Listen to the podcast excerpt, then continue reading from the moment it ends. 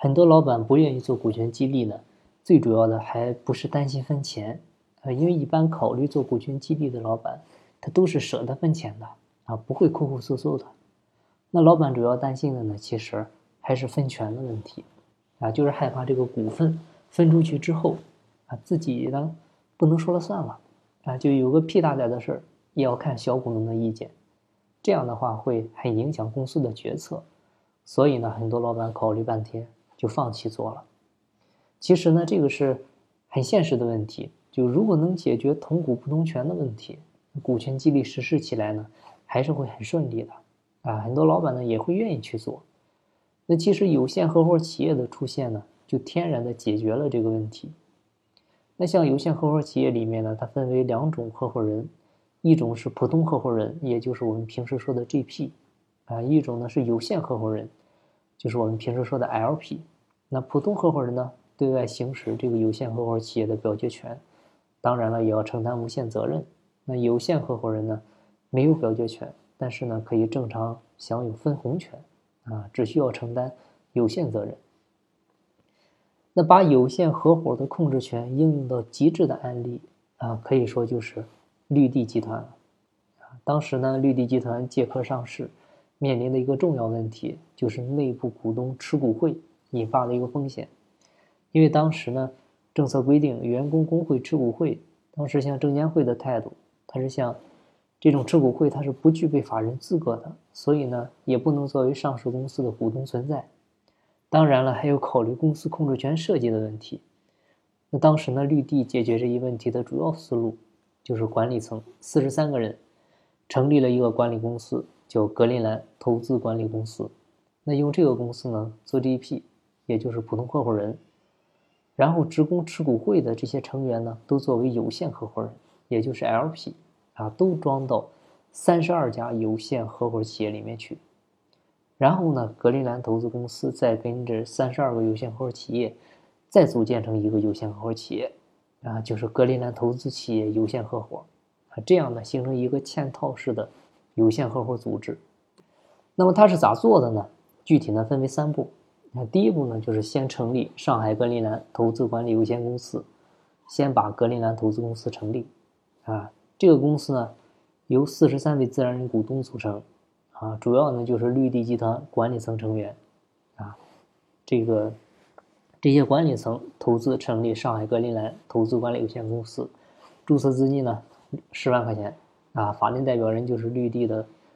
董事长兼总经理啊，张玉良。第二步就是成立上面我们说的那三十二个有限合伙企业，这里呢我们叫它小的有限合伙企业啊，它取的名字呢也非常简单，我觉得可能也有赌气的成分啊，就叫上海格林兰一投资合伙企业、上海格林兰二投资合伙企业，一直到上海格林兰三十二投资合伙企业啊，其中的每个企业。都是由不超过四十九名的自然人作为有限合伙人，啊，因为合伙企业它最多就五十个人嘛，所以就每个里面不超过四十九人。然后呢，上面第一步成立的我们那个格林兰投资公司，就作为唯一的普通合伙人，在这三十二家小的合伙企业里面设立。其中格林兰投资它只是在每个企业象征性的出资了一千块钱，那这样的话，它在三十二家有限合伙企业里面。就一共只出资了三万二，啊，那这三十二家小的有限合伙企业的有限合伙人呢，就是九七年成立以来的上海绿地职工持股会的全体成员，啊，出资呢就是持股会会员的股权。这是前两步，然后最后第三步就是再成立一个大的有限合伙企业，也就是格林兰投资有限合伙，然后把原先绿地职工持股会进行吸收合并。这样最后下来呢，这个大的有限合伙里面有三十三个合伙人，啊，其中格林兰投资是普通合伙人，其他的三十二个小的有限合伙企业是有限合伙人，然后格林兰投资在里面呢再出资六万八，再加上前面在三十二个小合伙企业里面出资的三万二，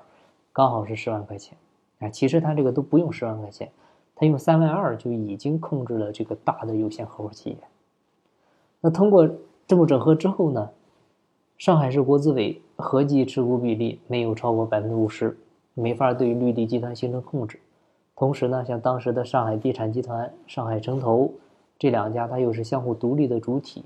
那他们呢，作为主要的财务投资人，将来呢也不会实质性的介入到绿地的日常经营管理中去。那这样的话，绿地的管理层啊，嵌套形式成立的有限合伙组织，这个上海格林兰，它通过百分之二十八的股份成为了第一大股东，所以呢，绿地管理层也就控制了整个公司。这番操作呢，真的是让我想起一个词儿，就叫“四两拨千斤”。啊，它本质呢其实很简单，就是通过 GPLP 的设置，啊，普通员工呢只需要作为 LP，那你享有相应的权益分配就可以了。由管理层作为 GP，啊，这样呢既解决了决策效率问题，啊，也避免了控制权的分散问题。同时呢，通过他们做 GP，也增大了他的风险连带责任。啊，也赋予了他更高的职责。那在这种模式下，那张玉良他们团队，他们一定会在经营管理中更加有动力。啊，其实绿地改制的这种模式呢，对于未来的很多国企改制，包括清理员工持股会啊，或者新设员工持股计划，都是有非常积极的借鉴意义的。